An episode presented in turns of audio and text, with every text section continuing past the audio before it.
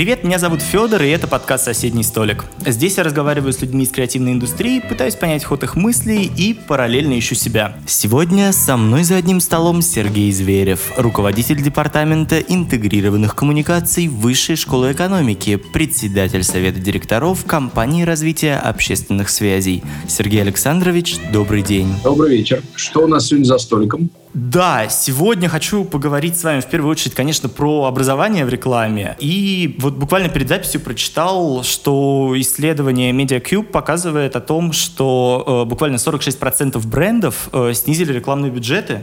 Сейчас действительно большое количество компаний снижают свои расходы на рекламу.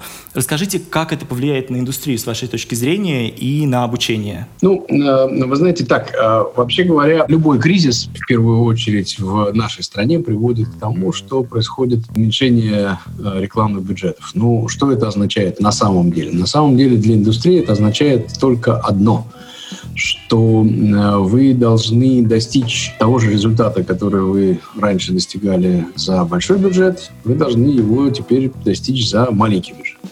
Соответственно, то, что вы делаете, должно быть интереснее, веселее, креативней, разнообразней э, и прочее, прочее, прочее. В принципе, по большому счету, я вам скажу так, что любой кризис для, ну, скажем так, креативных индустрий, о которых вы говорите, это всегда очень-очень большой толчок для развития. Потому что вот в условиях э, когда все хорошо, стимула для того, чтобы как-то развиваться, куда-то быстро бежать и прочее, прочее, особенно нет. А, ну, то есть он есть, конечно, да, и в частности потому, что у нас достаточно быстро меняются всякие разные, так сказать, э, технологические процессы, с которыми мы работаем. И это все очень быстро происходит, и за этим надо следить, надо быть, э, ну, по крайней мере, если не догонять поезд, да, то бежать в общем, в, общем наравне с этим поездом. С точки зрения образования, ну, в общем, по большому счету, ничего, собственно говоря, не изменится. Ну, наверное, будет сложнее оплачивать образование для студентов. Те, кто вынужден оплачивать э, образование, у нас, э, несмотря на то, что у нас достаточно большой набор по сравнению с другими Э, вузами. У нас достаточно большое количество бюджетных мест, но э, у нас одновременно с этим самый высокий, э, наверное, ну, скажем так, самый высокий конкурс, по большому счету. Да? То есть проходной уровень, после которого наши абитуриенты проходят на бюджетное отделение, он самый высокий в Москве, ну, наверное, даже я бы сказал, что он самый высокий в стране. Вот. И, конечно, здесь будет сложнее. Тут, как бы, так сказать, есть разные способы, но это не тема нашего обсуждения. А, с одной стороны. С другой стороны, нам будет интереснее, потому что мы будем точно так же меняться, как и вся, собственно говоря, индустрия. Мы будем быстрее искать какие-то новые форматы, мы будем быстрее работать с новыми темами. Тут есть еще один момент, который надо отметить. Понимаете, вот у нас время, вы в том числе говорите реклама, рекламы, достаточно часто про нас говорят реклама, мы, в принципе, по большому счету, рекламе-то давно-давно не учим. Ну, или точнее, скажем так, мы учим рекламе, но у нас в департаменте на сегодняшний день 9 специализаций. И только одна из девяти специализаций – это реклама. А есть еще 8 совершенно различных специализаций, которые так или иначе касаются коммуникаций. Коммуникации как отрасль – это тот самый предмет с э, технологией коммуникации, тот самый предмет, которым мы, собственно говоря, занимаемся нашими студентами. Поэтому для нас э, на самом деле э, кризис – это больше вызовов, ну и больше возможностей в каком-то смысле. Вот э, вы говорите о том, что департамент, он э, в первую очередь не про рекламу, а про более широкое понятие про коммуникацию. Можете в целом рассказать, что в себя включает департамент интегрированных коммуникаций, то есть э, каким навыкам вы учите? Мы, собственно говоря, как вот, когда искали название, недаром назвали себя департаментом интегрированных коммуникаций. Почему? Потому что в течение достаточно длительного периода времени люди, ну, скажем так, делили разные коммуникационные практики. Говорили, вот это, это реклама, это public relations, это маркетинг, это, значит, разные форматы BTL, это ивент-индустрия и так далее, и так далее, и так далее. Э, на сегодняшний день, по большому счету, вот эти вот границы между различными коммуникационными практиками, они стерлись, ну, и, скажем так, стираются. И сегодня, когда вы занимаетесь какой-то компанией, вы так или иначе изначально задумываете, собственно говоря, компанию, которая включает в себя разные месседжи, которые вы запускаете через разные каналы, когда, в которых вы используете разные инструменты в совершенно различных э, коммуникационных практиках, которые дают вот этот вот такой агрегированный совокупный эффект. Вот, собственно говоря, когда мы говорим об интегрированных коммуникациях, мы говорим о том, что мы, по большому счету, работаем со всем спектром коммуникационных э, практик, э, которые сегодня э, применяются. Мало того, могу сказать так, что они у нас... Знаете, вот у нас в воскресенье будет, 21 числа, в воскресенье у нас будет День открытых дверей. И это всегда такой, так, так, такой разговор, котором э, мы не знаем, чему мы будем учить абитуриентов через, э, там, ну, абитуриент, он, он на четвертом курсе пройдет через пять лет. Да? Мы говорим, мы не знаем, мы честно говорим, мы не знаем, чему мы будем учить наших студентов через пять лет. Ну, просто по одной простой причине, потому что за пять лет, ну, нет, я не буду говорить, что все изменится, да? Но очень многое может измениться потому что первые два года даются какие-то базовые вещи, базовые знания в сфере психологии, социологии, философии, логики и так далее, и так далее, и так далее. То есть тот гуманитарный базис, тот академический базис, с которым, собственно говоря, уже строится вот этот вот домик э, коммуникационных практик. Потому что все-таки коммуникация — это, конечно, прежде всего гуманитарная штука. Хотя, должен вам сказать, что это это тоже, в общем, относительное утверждение, потому что на сегодняшний день коммуникации все больше и больше становятся, ну, в каком-то смысле точной наукой. И на сегодняшний день, вы знаете, вот эти вот э, замечательные совершенно кино, которые можно было смотреть, там Mad Men, предположим, да, когда сидит, значит, вот э, человек, э, курит сигару, пьет виски в расслабленном состоянии, придумывает разные, значит, ходы, эм, основываясь на своем представлении о прекрасном. Сегодня это уже практически не работает. Сегодня это человек, который сядет за компьютер, который разложит таблицы, который начнет использовать э, математические методы статистики, который инсайты будет искать не из в своем представлении о прекрасном и взгляде вот на улицу, а который будет копаться в том, что ему может дать э, Big Data, э, который будет сочетать, так сказать, свое видение вот именно гуманитария и понимание того, как работают алгоритмы в новых методах построения алгоритмов моделей. А есть ли понимание уже какое-то, как сейчас изменится вот э, с течением вот этого кризиса вот эти самые модели и обучение этих моделей? Нет, вы знаете, модели не изменятся, потому что, в общем, mm-hmm. эти модели эти модели, по большому счету, придуманы довольно давно. Некоторые математические аппараты существуют не одно десятилетие, я бы сказал, не одно столетие. И, в принципе, математической статистики, они, в общем, не меняются уже просто очень-очень-очень давно и вряд ли изменятся, я надеюсь. Поэтому модели, алгоритмы не поменяются. А вот применение этого, это да, потому что на сегодняшний день, ну, скажем так, коммуникации на сегодняшний день меняются в соответствии с изменениями э, тех технологий, которые мы с вами используем в сегодня сегодняшней жизни. Да? Коронавирус всех нас заставил перейти в онлайн. Хорошо это или плохо, это другой вопрос. Значит, вот э, студенты высшей школы экономики пишут петиции по поводу того, что как плохо переходить на онлайн. Одни и другие говорят, что переход в онлайн это вообще просто чудо, и, и спасибо тому, что мы перешли в онлайн. Но дело даже не в этом. А в любом случае, мы э, сегодня используем... Знаете как? Когда я был студентом, это было, в общем, на самом деле очень, очень недавно, честное слово. А вот то, что мы сейчас с вами делаем, это я, я об этом читал в фантастических книгах. В научно-фантастических книгах можно было прочитать о том, что люди разговаривают по видеотелефону. А вот сейчас мы с вами разговариваем, э, в общем, даже не только не просто по видеотелефону, мы с вами разговариваем вообще, так сказать, совсем вот э, применением совершенно иных технологий. И все это изменилось в течение одной человеческой жизни. Мало того, даже, так сказать, вот уже в течение вашей, вашей жизни, э, согласитесь, огромное количество технологий там, просто, просто взорвало представление о том, как вообще, что, что, что вы можете как человек. Вот вы используете, скажем, так сказать, наушники Bluetooth, да? Еще в вашем детстве таких наушников просто не было да, и вы были вынуждены пользоваться совсем другими, не очень удобными устройствами. А сейчас такое, такое есть. Поэтому все это очень быстро меняется, быстро меняется в соответствии с технологиями. Те, кто умеют пользоваться эти технологии, те, кто видит эти технологии, те, кто думает вперед, да, те успевают. Те, кто э, пытаются жить вот на каком-то старом багаже, те, ну, условно говоря, становятся профессионально непригодны. Знаете, я в свое время придумал э, сам для себя, я пытался объяснить какие-то процессы самому себе и придумал такой вот такой образ, что специалист в сфере коммуникации, он подобен человеку, который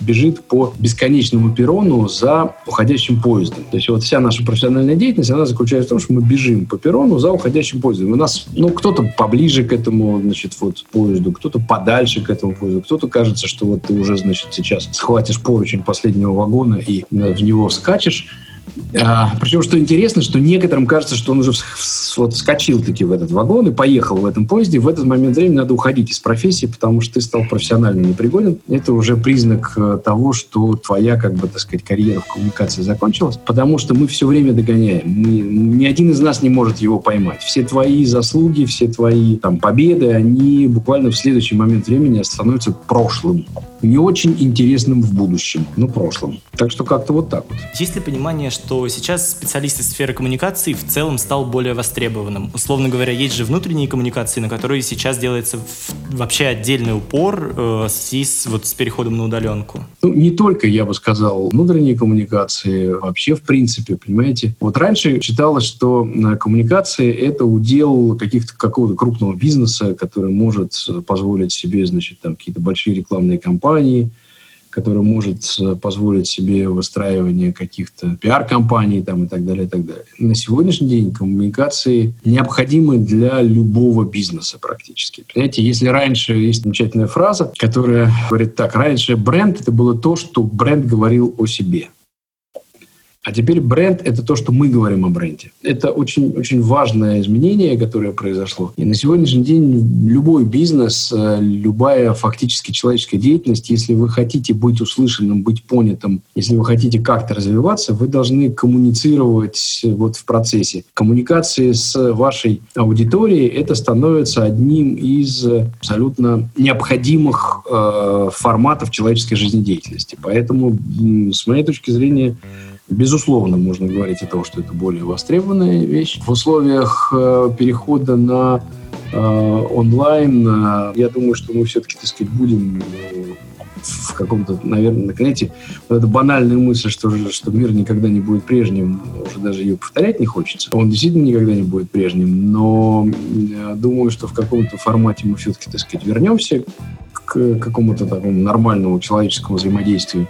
По крайней мере, то, что происходит сегодня на э, улицах города Москвы, показывает, что люди явно соскучились по общению. Вот, даже, так сказать, нам, как виду, вообще говоря, здравомыслие и осторожность, вообще говоря, не свойственны в принципе. Вот. А это, во-первых. А во-вторых, то, что мы, в принципе, конечно, соскучились по такому живому человеческому общению, потому что улицы города полны. Но, тем не менее, и внутренние коммуникации, и внешние коммуникации, новые форматы. Понимаете, что происходит? Есть такое понятие, э, которое называется медиапотребление. Медиапотребление имеет такую коннотацию, если это как, ну, это, скажем так, что мы потребляем? Мы с вами потребляем пищу, предположим, да? И это некий процесс, которому, значит, вот, э, ведь э, вы же не можете просто взять и потреблять пищу. Вам нужно куда-то прийти, там, да, приготовить, заказать, или прийти в какой-то ресторан, сесть. Да, это как некое такое событие. А раньше, когда мы говорили медиапотребление, это было приблизительно то же самое. Нам нужно было прийти, сесть перед телевизором, включить телевизор, или найти, значит, газету, или включить радио в машине где-то. Да? Это, это был какой-то процесс, который требовал некого такого, ну, знаете, как это некое событие такое маленькое, большое, но, но событие. На сегодняшний день мы с вами не потребляем информацию. Мы на сегодняшний день э, информацией и медиа дышим. Вот человек не может не дышать. Человек не может не жить вот в этом вот информационном пространстве. Это уже не потребление, это уже естественная среда обитания. Это вот в, в этом принципиальная разница.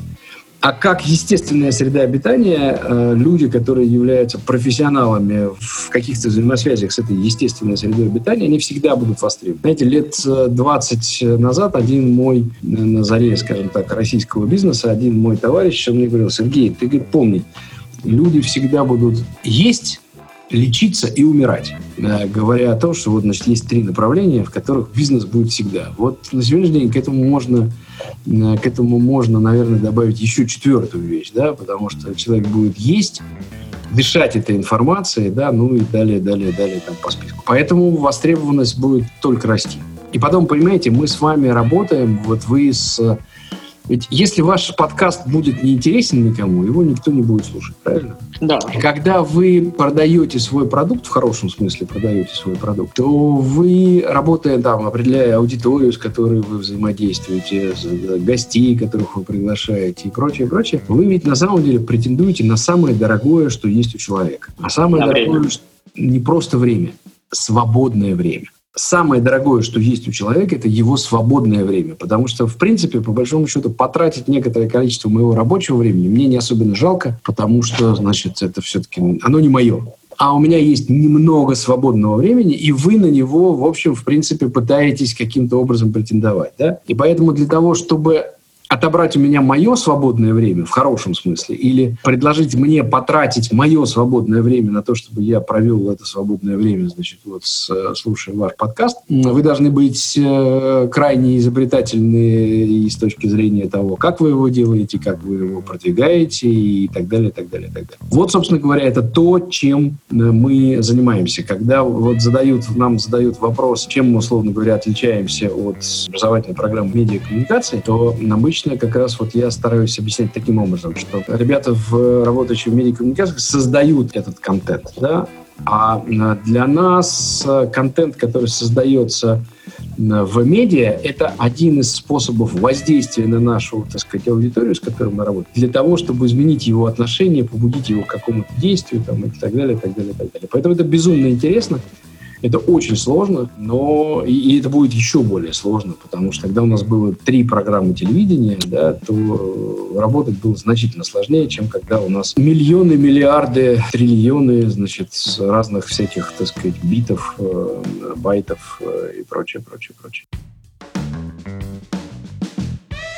Вы сказали о том, что бренды сейчас — это то, что о них говорят, э, но при этом очень большое количество компаний отдают э, вот эту самую коммуникацию на аутсорс, то есть подключают агентство. Насколько сейчас эта тенденция меняется? Почему, вот, ну, насколько я понимаю, сейчас есть тенденция на э, увеличение именно in-house пиара? Ну, это такой вопрос, знаете, относительный. Если вы имеете в виду тенденцию по возникновению, скажем так, бренд-медиа, да, да. И это немножко другое. Это не, ну, скажем так, это не in-house PR. Бренд-медиа — это, это, по большому счету, один из инструментов, который использует бренд в коммуникациях вот э, со своей аудиторией. А какие-то компании, безусловно, делают все сами, делают все in-house. Какие-то компании нанимают аутсорсинг, нанимают, нанимают агентство. Сказать, что вот прям агентский бизнес в этом смысле находится в каком-то кризисе, я не могу. Нет. Конечно, вы абсолютно правы. Бюджеты сокращаются, работать становится сложнее, появляются очень сильные команды, которые работают внутри компаний, и это, и это очень хорошо, потому что специалисты, которые работают внутри, снаружи, они должны всегда разговаривать на, на одном языке. А, но вот прям сказать так, что э, прямо сейчас весь, все, все коммуникации уходят э, на сторону in-house, это, это, это, это не, совсем, э, не совсем правильно. Есть какие-то вещи, которые можно и нужно делать э, внутри. Поскольку бренд или компания или э, клиент, будем так говорить, является сам источником новостей, новостей, да, то, конечно, никто лучше, и он генерит, собственно говоря, вот этот информационный поток, то с обслуживанием вот этого непрерывного информационного потока никто лучше, чем вот сама команда, которая находится внутри, работает без Но когда мы говорим о каких-то специальных вещах, когда мы говорим о каких-то стратегических вещах, то это, это очень сложно. Вот, знаете, мне так в каком-то смысле повезло. Я был, ну, если посмотреть на вот этот рынок, то есть, условно говоря, коммуникации, которые находятся внутри компании, компании, есть средства массовой информации, есть агентский бизнес, есть, ну, условно говоря, там клиенты, заказчик как государство. Вот я в свою профессиональную жизнь был во всех этих э, четырех э, точках. Да? Мне доводилось заниматься и средствами массовой информации, и, значит, со стороны клиента, и государства, и так далее. И я могу вам сказать на основе вот своего какого-то, так сказать, опыта, когда вы занимаетесь какой-то стратегической работой, когда вы занимаетесь каким-то специальным проектом, то проще всего и правильнее всего делать его с каким-то внешним подрядчиком. Просто потому, что когда вы находитесь в непрерывной оперативной текучке, эта оперативная текучка съедает 110% ваших возможностей ваших ресурсов. Если вы хотите делать что-то beyond этого, да, вам нужно искать какой-то какой другой, вот, другой формат взаимоотношений с вашими ресурсами, да, нежели, нежели вот такое, такая оперативная штука. Поэтому, да, слава богу, бренд-медиа возникают. Это очень классная история, потому что есть примеры совершенно фантастические. Это на самом самом деле драйвит просто весь рынок, и, и агентство драйвит, и э, это становится такими, знаете, бенчмарками в каком-то смысле для отрасли, вообще говоря, в целом. Это очень хорошо, но, тем не менее, агентство как бизнес, я думаю, что будут еще развиваться и жить. А можете рассказать чуть подробнее о самой специфике работы в агентстве, сравнив ее с работой в компании? Насколько сами сотрудники ощущают себя более свободно, когда они работают в компании? Вы знаете, я так сказал. В компании ты всегда работаешь на одного клиента. Вот это самое главное отличие. Когда ты работаешь на одного клиента, у тебя есть возможности быть более глубоким, ты можешь стать более прокачанным специалистом в этой, в этой конкретной отрасли, ты можешь более тонко и глубоко понимать, вообще говоря, ту э, специфику той отрасли, в которой ты работаешь и так далее. С другой стороны, это, ну, скажем так, это, это, это, это в каком-то смысле повторяющееся действие, потому что все зависит, конечно, от разных бизнесов, разных, разных производств. Есть там технологические компании, в которых все живет совсем по-другому, и там этого нет. Бывают такие рутинные истории, когда там год он понятен вот в январе ты начнешь делать это, это, это, в, значит, в июне у тебя э, годовое собрание, значит, потом у тебя будет праздник, э, день непонятно кого, значит, потом день города в твоих, значит, 15 филиалах, потом ты начинаешь готовиться к новогоднему празднику, значит, и потом начинаешь жить в каком-то вот таком вот, в таком режиме. Но, но с другой стороны, при этом у тебя есть стабильность, потому что если ты работаешь в компании, тем более в крупной компании, то тебе не надо зарабатывать деньги. Ты не являешься зарабатывающим подразделением, если, опять-таки, это не компании, которые связаны с информацией как с производством. Да? То есть э, там средства массовой информации или какие-то новостные агрегаторы или какие-то, так сказать, вот, технологические компании сегодня, которые продают, собственно говоря, эту информацию. Там все по-другому. По большей части, конечно, ты являешься э, сотрудником, э, скажем так, сервисного подразделения, которое живет в рамках того бюджета, который тебе выделили. Степень твоей уверенности уверенности в завтрашнем дне, она, в общем, значительно выше, нежели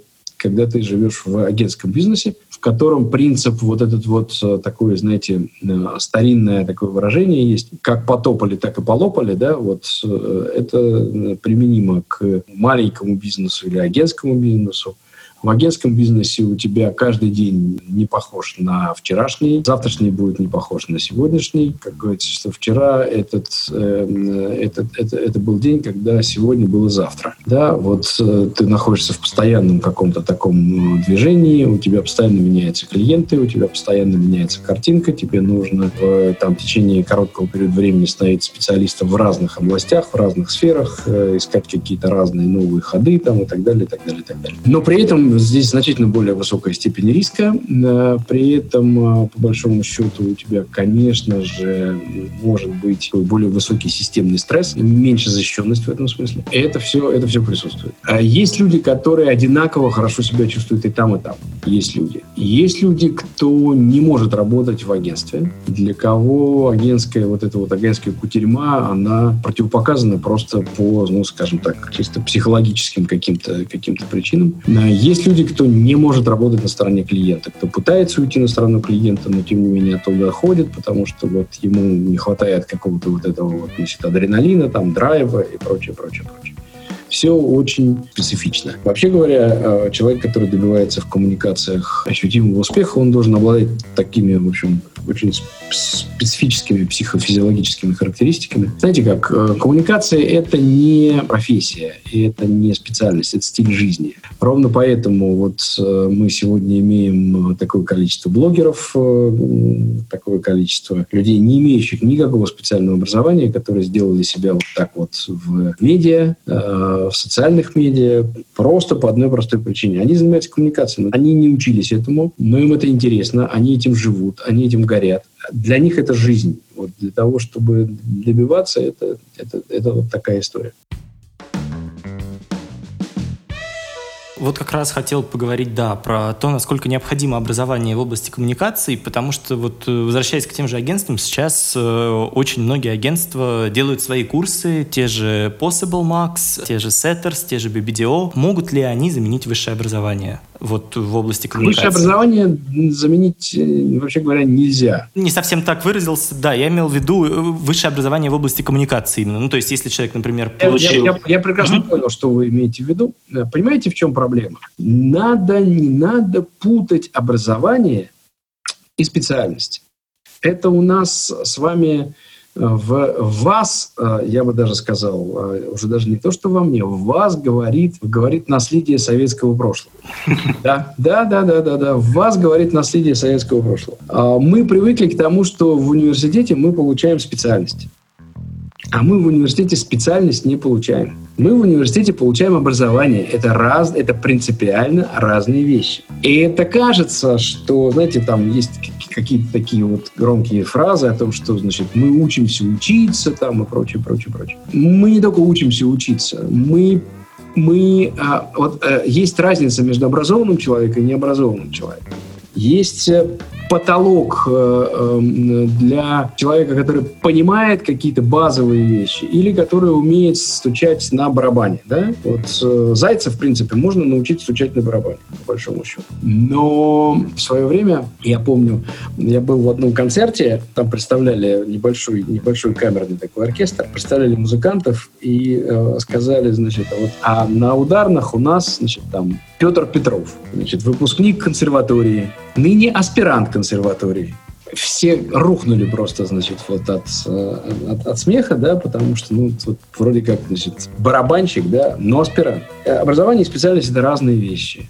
Это это понимание каких-то, глубокое понимание каких-то процессов. Это возможность э, использования знания и понимания там, природы человеческого поведения Э, это знание, понимание истории, если мы говорим о, гуманитарном образовании. Это логика, это математика, в конце концов. Но понимаете как? Если у вас нет основ математического образования, вы не сможете э, работать в перформанс-маркетинге просто. Или, я бы сказал так, вы сможете работать в перформанс-маркетинге, но вы не будете понимать, что вы делаете и перейти на какой-то другой уровень, это невозможно. Можно, конечно, сказать, а зачем мне все это надо, потому что есть Google. В принципе, был э, такой замечательный русский поэт, писатель Фанвизин. Вот у него там замечательно один герой говорил, зачем мне географию учить, если извозчик существует. Вот это, в принципе, наш э, случай. Зачем мне все это знать, если есть Google или есть YouTube? Ну да, в принципе, для того, чтобы потреблять контент, это не нужно.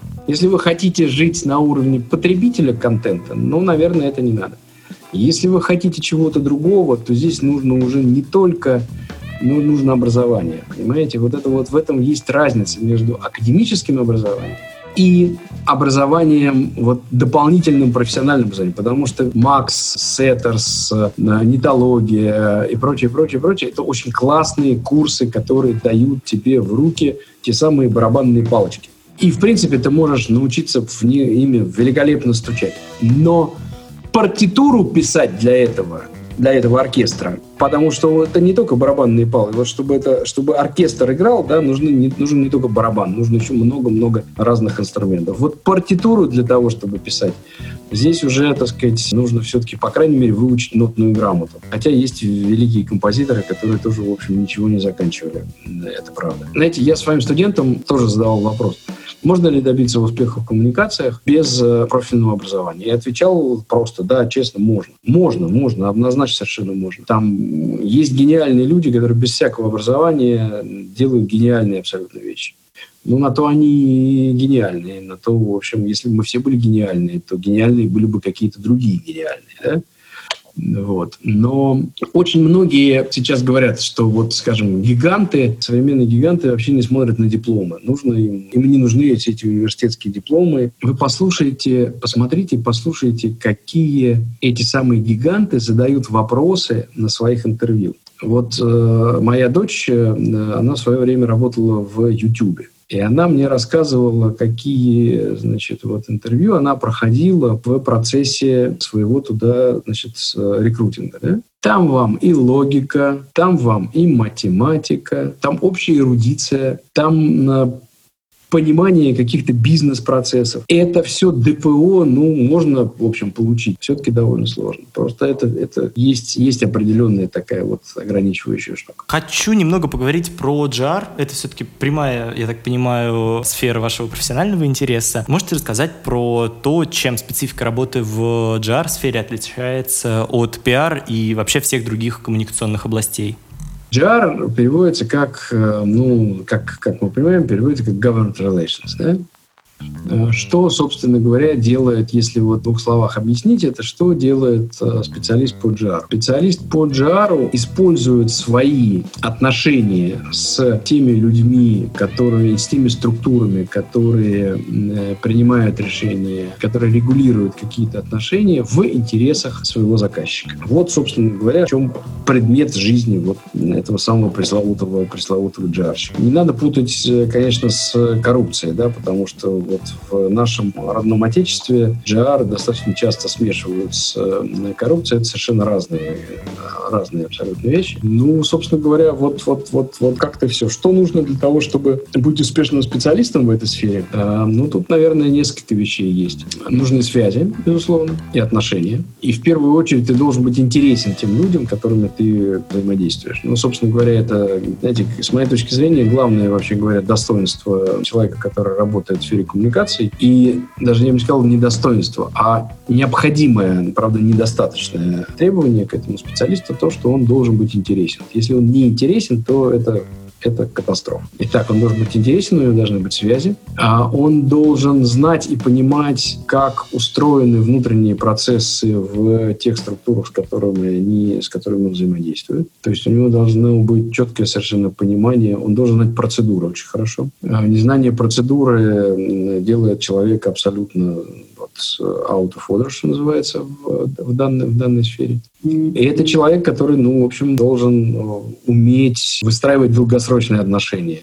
Связи — это, так сказать, вот, ну, как бы некая такая записная книжка. Раньше мы говорили про записную книжку, теперь, видимо, это Outlook или что там. Толстый телефон, в общем, толстый телефонный справочник. Но не просто телефонный справочник, а это еще должны быть долгосрочные отношения, которые базируются вот на том, что он чем-то кому-то интересен. Учат ли где-то Джару в России? Вот Прям, чтобы профессиональная какая-то подготовка. Ну, вот мы сейчас э, будем открывать, в следующем году будем открывать магистратуру. С моей точки зрения, вот на уровне бакалавриата человек должен, конечно, ну, просто понимать, что это такое, как это работает. Учить этому ребят в возрасте там 18-20 лет, с моей точки зрения, абсолютно бессмысленно. А вы свои джар-связи нака- на- на- накапливаете, накачиваете в тот момент времени, когда вы сидите вот в этой вот аудитории. Потому что где и кто и как, и вообще, когда вы ходите по университету.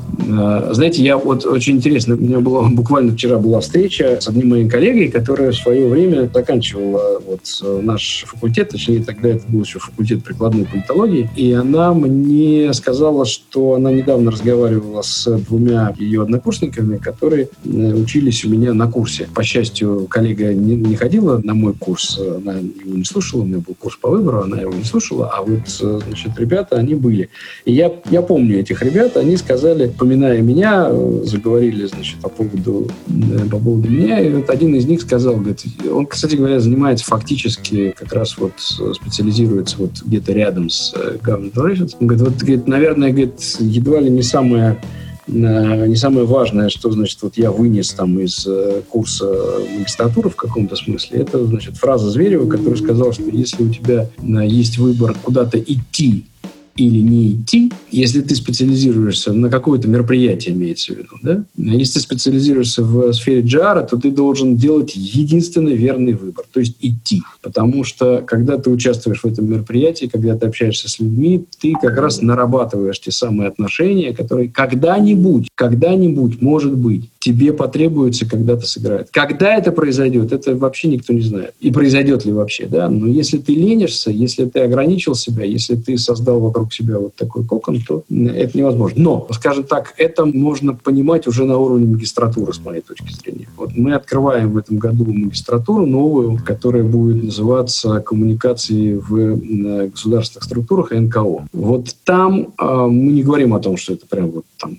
джар, да, но, э, скажем, она в значительной степени она будет ровно на эту тему. И люди, которые будут там преподавать, это, ну, знаете как, это, это очень-очень-очень серьезные профессионалы, в, вообще говоря, в сфере государственных э, коммуникаций, коммуникации НКО. Это люди, перед которыми я лично снимаю шляпу за их профессионализм, опыт, знания. И если у нас все получится так, как вот мы сейчас затеяли, это будет, я считаю, ну, такая очень, очень интересная, полезная программа. Джару можно научиться только вот, знаете, как вообще коммуникациям жизни. Да, ну да, коммуникации, они, они очень провязаны, вот, скажем так, с течением жизни. Да. У вас должно быть образование, вы должны понимать какие-то базовые вещи. А дальше огромное количество вещей зависит от вас, от того, как вы пропускаете это через себя, э, способны ли вы задавать вопросы самому себе и тем ситуациям, в которых вы, собственно говоря, живете. Да? Мне, допустим, не нравится этот онлайн-формат для учебы вот, коммуникации, потому что это все-таки какая-то нить, такая, не, не то что нить, это некая материя, которая возникает во взаимодействии человека с человеком